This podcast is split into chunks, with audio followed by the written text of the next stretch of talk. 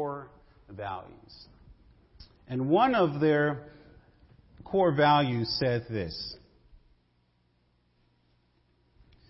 The way, the one of their core values said this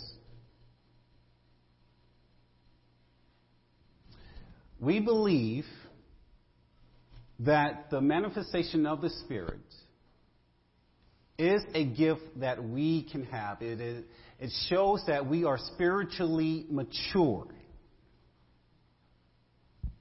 The way I interpret this core belief is that if you do not speak in tongues, if you do not have the gift of healing or the gift to prophesy, then you are not spiritually mature.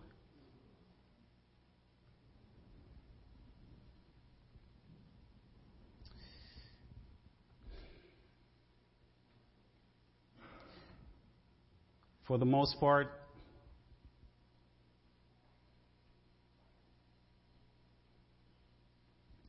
I will beg you not to believe in this deception. And there are many videos on YouTube showing TV evangelists portraying the Holy Spirit as if he is a baseball to be thrown around. I have seen one TV evangelist on YouTube telling a group of large, a group of people to catch the Holy Spirit. So what he did, he took his arm and fling it towards a group of large, uh, group of people, and he said, "Catch the Holy Spirit," and they all fell back into their chairs.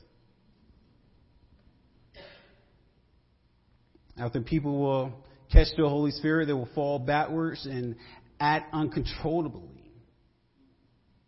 Not only that, I have seen TV evangelists hype people up to the point of the to the point of hypnosis, causing people to act uncontrollably.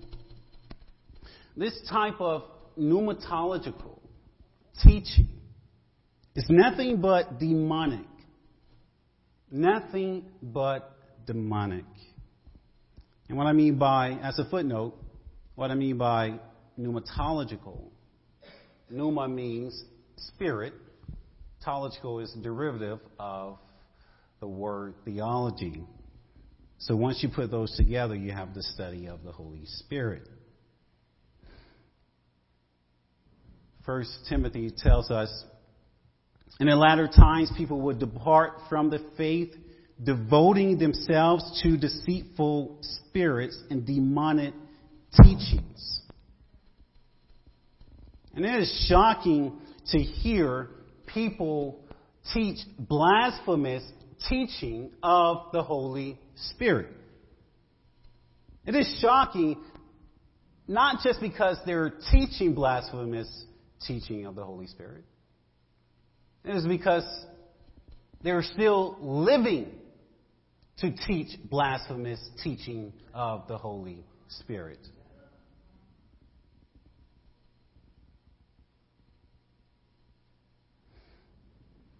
To pronounce a statement about God that is not true is a dangerous act. For example, in the book of Acts, chapter 5, we read about Ananias and Sapphira. Many of us know about this story. Ananias and Sapphira lied to God. They were supposed to sell their real estate property, give it to the apostles so the apostles can distribute it to the church as needed. But they lied about giving all the money to the apostles. After they sold their property, the apostle Peter asked Ananias and Sapphira, Did you give all the money to the church? They both said yes. And we know how the story ends that the Holy Spirit killed them. Why? Because Ananias and Sapphira, they didn't lie just to the apostles, but they lie to God Himself. They lied to God Himself. Look to your neighbor. Go ahead. Look to your neighbor and say, Do not lie to the Holy Spirit.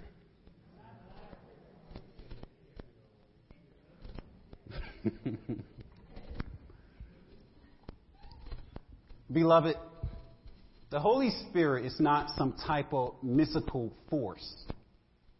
He is not a force. He is not something that you can catch. The Holy Spirit is the third person of the triune God. He has the exact DNA of God, and He is God of God. He is equal to God the Father and God the Son. And there is no difference between Him and the Father and the Son when it comes to His divinity. But there is a distinction in the personhood of the Holy Spirit. Does that make sense? In the personhood of the Holy Spirit. There's also a distinction between the personhood of the Father and the Son. In other words, we worship one God, but yet within the triune God, we identify that there are three personhoods. One divinity, three personhoods. This is a mystery that our minds cannot comprehend. And even when we get to heaven, we still won't comprehend the nature of God. Therefore, the personhood of the Holy Spirit is not the same as the personhood of God the Father and God the Son. However, we still worship one God.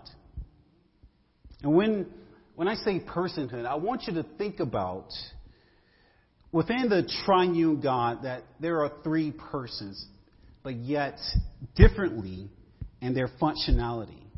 It is similar, although any illustrations of God will fall short to describe his being.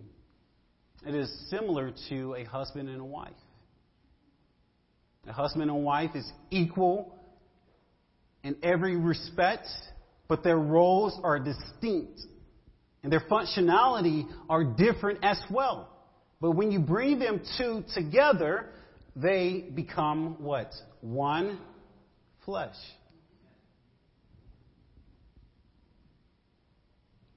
As we all know, the Father is not the Son, the Son is not the Father, and the Holy Spirit is not the Father nor the Son. Lastly, if you were baptized you were baptized in the name of the Father and of the Son and, and of who? The Holy Spirit. You are baptized in one God. Amen? As you can see behind me, it says the divinity of the Holy Spirit, and that's what we have been talking about. We talked about the divinity of the Holy Spirit. But what I want to do is let's look at Scripture to highlight his personhood. To highlight his personhood. Turn to Acts chapter 13, verse 2.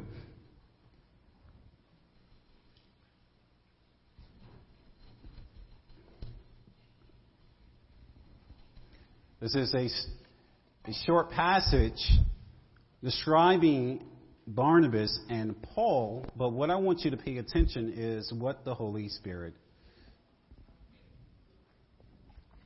said to them.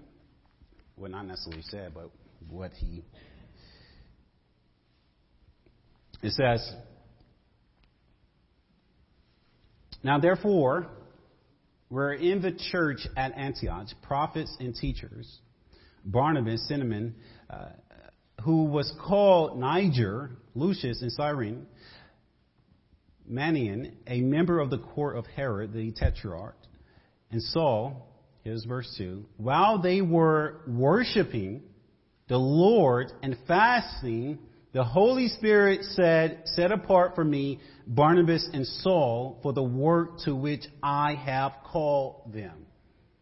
Some of you may be thinking, okay, what's the point? The point is he audibly spoke to the apostles. He audibly spoke to the apostles, showing his personhood, his personality. It's many stories that we have heard throughout the scriptures that's showing God the Father speaking to everyone. Even God the Son in his divinity and manhood speaking to everyone in person. But here we see that the Holy Spirit is speaking to everyone. The Holy Spirit spoke audibly to the apostle. That goes to say he always spoke to men and he is still speaking to men. He's still speaking. There's only been one time that I can recall that I believe the Holy Spirit spoke to me. It wasn't something strange. It was basically scripture. Crystal and I went to a movie and we have a ground rule in our house. If a movie blasphemes God's name by using his name in vain and in any kind of way, we just got to get up and leave. Despite us paying $20. But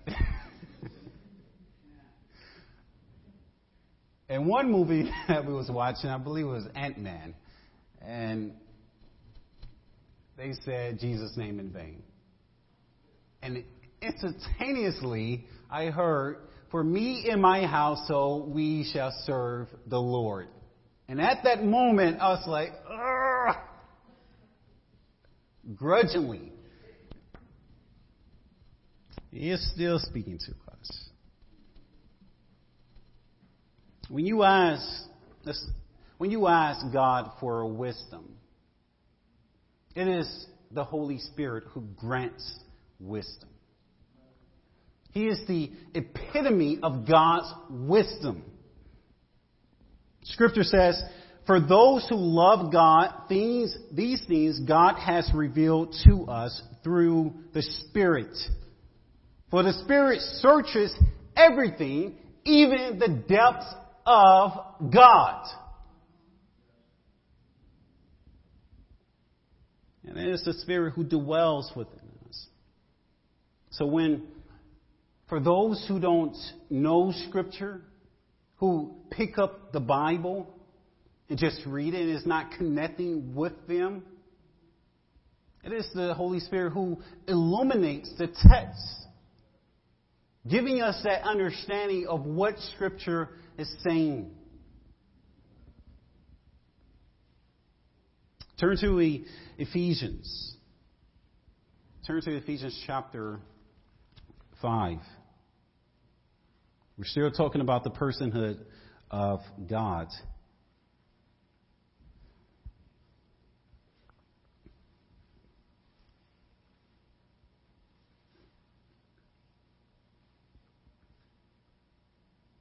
Excuse me, uh, Ephesians chapter 4, verse 30.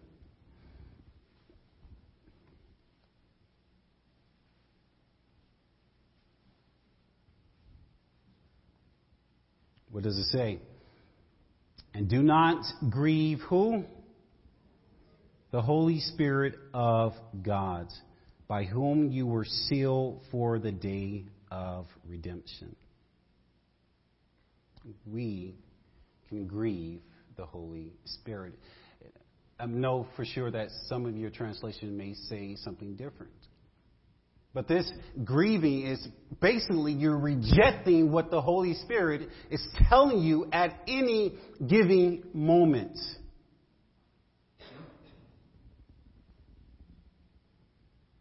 That is to say, he can be rejected.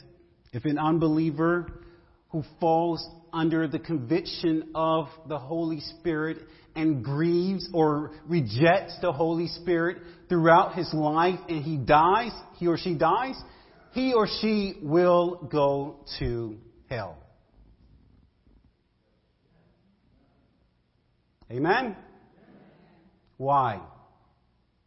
Because you are committing the unforgivable sin. Every single day, the Holy Spirit is trying to woo you back to God to have a perfect relationship with God the Father and God the Son. But if you reject those convictions that the, that the Holy Spirit is doing, you're committing the unforgivable sin. You are sealing your eternal death. If you don't come to a saving knowledge of Jesus Christ, you have rejected the Holy Spirit and you will die in your sins and eternally go to hell. Jesus said it himself. Every sin and blasphemy will be forgiven, but the blasphemy against the Holy Spirit will not be forgiven. That was Matthew chapter 12, verse 31. You don't have to turn now, just giving you a reference. Let's talk about being filled. Let's talk about being filled.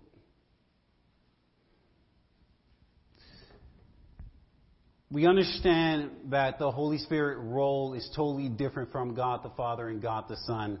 God the Son came here to bring redemption to us, which He accomplished. The Holy God the Father is the one who's giving out the authority. Now the Holy Spirit is the one who is sealing everything that the Son has done. So when you talk about sanctification, it is the Holy Spirit who is sanctifying you to be more like His Son. Or to be more like Christ. It is the Holy Spirit who gives you that insurance or assurance to let you know that you are in perfect communion through Jesus Christ.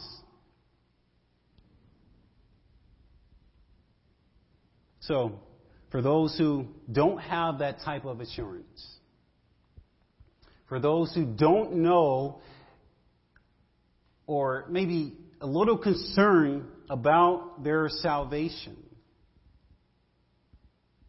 I encourage you to either talk to me or talk to Pastor Gus or, or an elder because it may just be a possibility. Just a small possibility that you're not safe. If you don't have that assurance.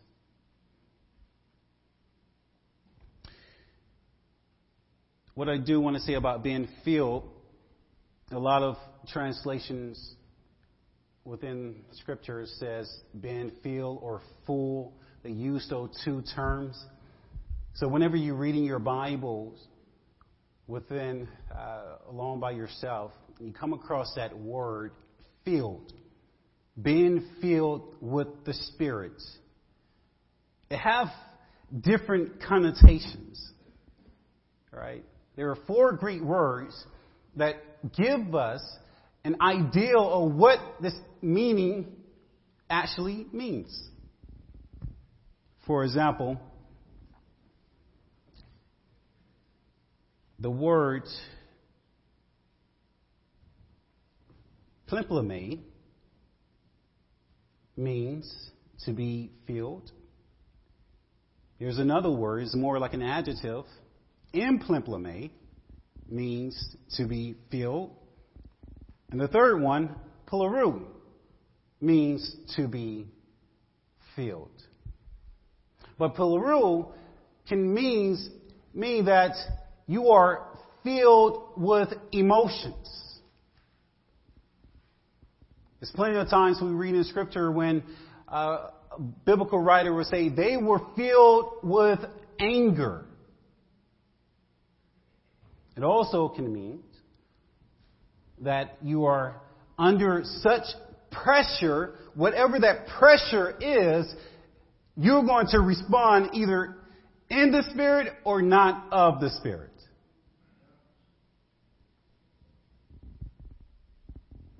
When I was doing this Greek study, I think plimplame the very first one, it always related to the Holy Spirit.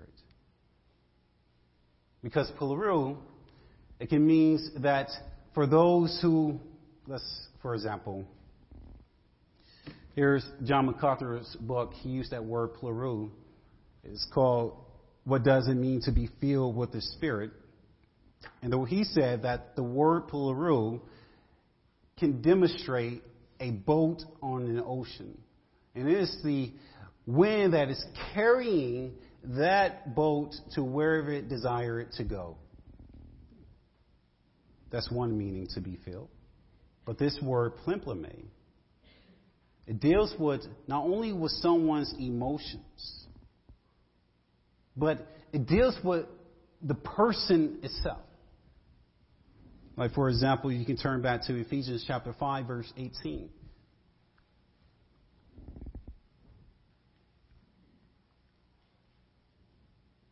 Read there, just say amen. It says, And do not get drunk with wine, for that is debauchery, but be filled with the Spirit. Be filled with the Spirit. This word filled in Greek means plimplame.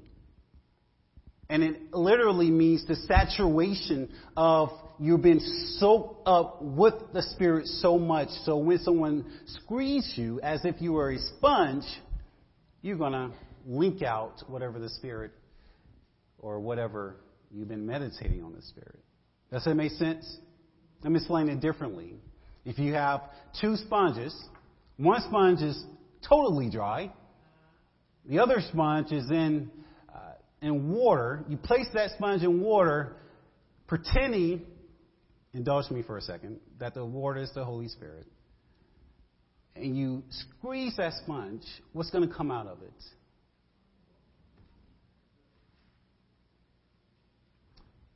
What's going to come out of is water.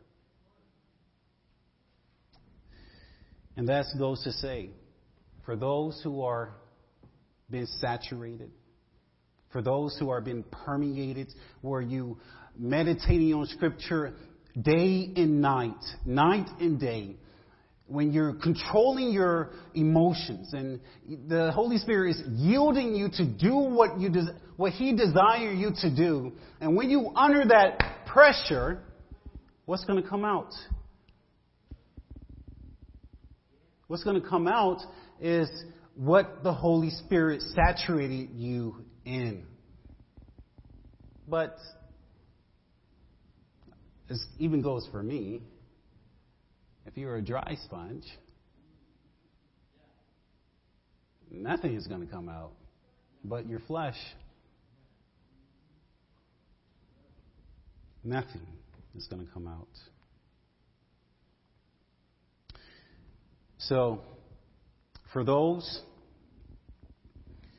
who are not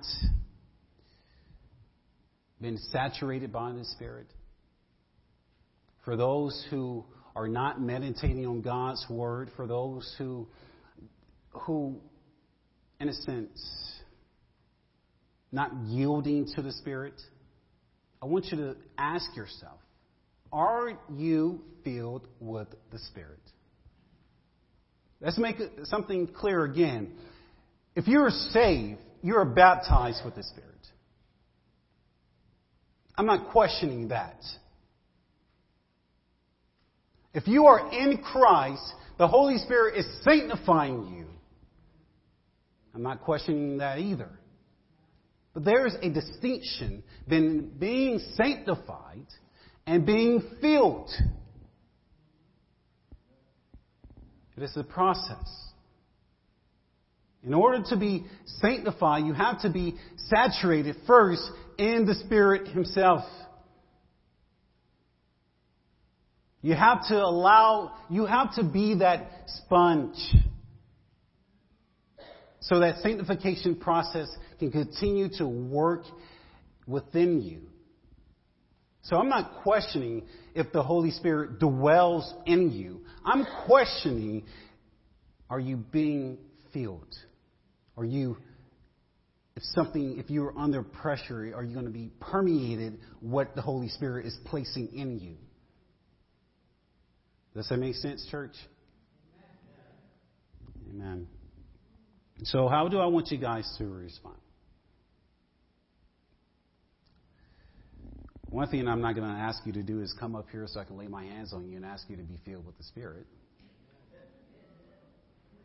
That's what I'm not going to do.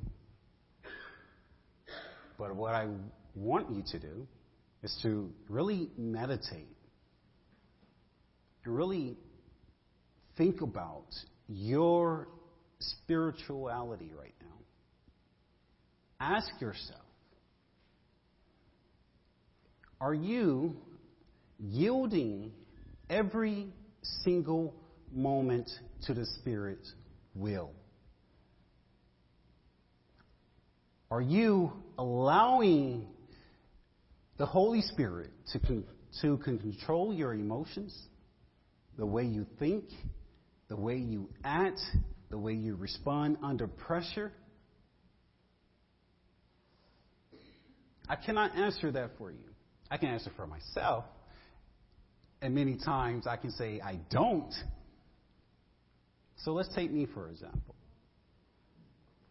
If I am just constantly, every single minute, every single second of my life, been saturated in the Holy Ghost, and He is just pouring into me. I'm using that word pour loosely because that's not what it actually means. But He's just giving me what I am feeding on. That should dictate how I respond to my wife, how I respond to others. So, are you filled? Ask yourself that. Are you filled? And it doesn't take a person with a PhD to be filled with the Spirit who is have a master of divinity. It doesn't take that person like that. Because when you think about it, you think about the disciples, they were fishermen. Their occupation was to gather fish, not to study doctrine. But throughout the book of Acts, you see Luke records the apostle Peter was filled with the Spirit.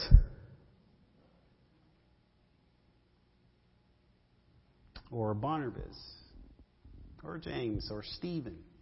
These characters wasn't bright and intelligent. The only one who boasted to a small degree was Paul because he studied harder than any of them.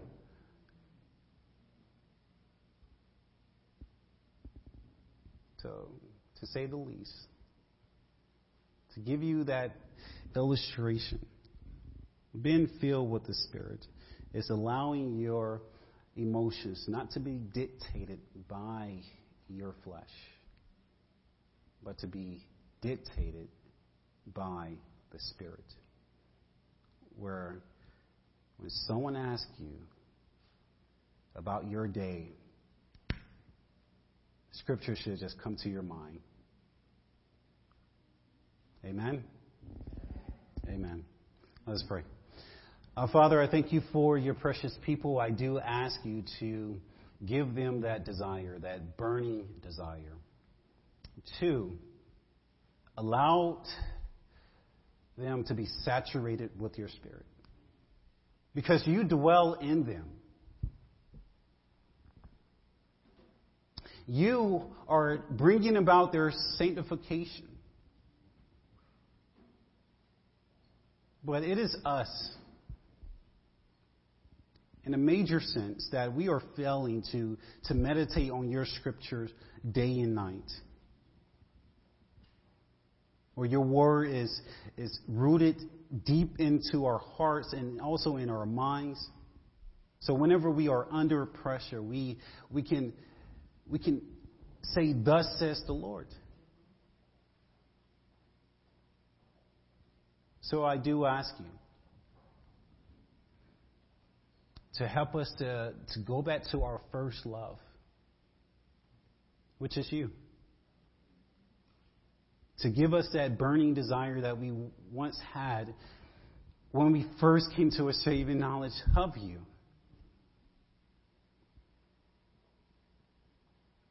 And I pray that you will bless your people in your son's name. Amen.